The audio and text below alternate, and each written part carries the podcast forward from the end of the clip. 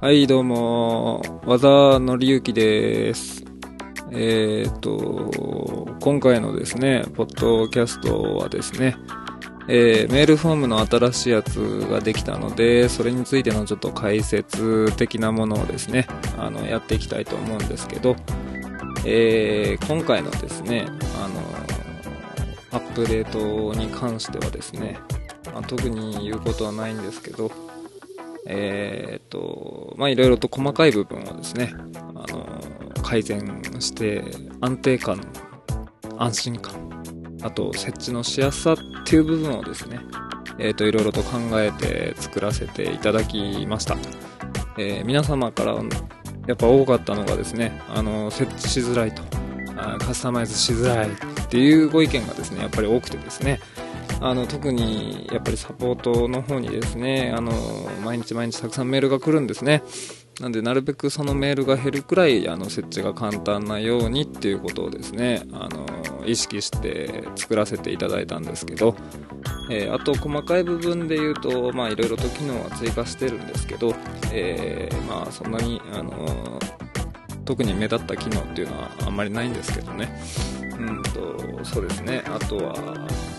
まあ、特にそんなところなんですけど、えーやっぱりメールフォーム、まあ、制作会社さんはねあの特にそうなんですけどこうメールフォームっていうのは僕の中ではやっぱり一番ちょっと大切な部分なんじゃないかなと。でやっぱりそのメールフォームっていうのがビジネスをつなぐまあ架け橋になるわけですよね。なんで単純にそのホームページにメールフォームがボーンとついてるサイトっていうのはやっぱたくさんあるんですけど、えー、とちょっと考えていただきたいのが、まあ、そこからどんなビジネスのチャンスが広がっていくかわからないっていうところをですね。あのメールフォームを設置する業者さんには考えていただきたいんですけどやっぱりそこから始まるビジネスっていうのが当然たくさんあるわけで、えー、と私の場合もですねやっぱり、えー、とホームページからのお問い合わせで大きなビジネスにつながることっていうのは結構やっぱりあるわけなんですよね。でやっぱりそれと同じようにクライアント側にもですねそのいろんなビジネスのチャンスっていうのが当然あるわけでそれがちょっとした気配り一つで始まるかもしれないし始まらないかもしれないっていうことをですねやっぱり皆さんには考えてメールフォームを設置してもらいたいなと。なんで必須項目が当然多くなればなるほどメールフォームの入力には時間が当然かかりますしね。あの項目が多ければ多いほどパッと見でうわってなることってやっぱり多いと思うんですよ。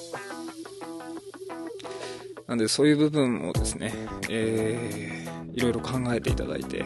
あのメールフォームの設計っていうのをしっかりやっていただけるとよりユーザビリティが高くて、えー費用対効果の高いものになるんじゃないかなっていうところがですね私の方で考えてるところなんですけどまあそんなところでですねあのメールフォームの新しいやつ出ましたので、えーぜひ使ってみてください。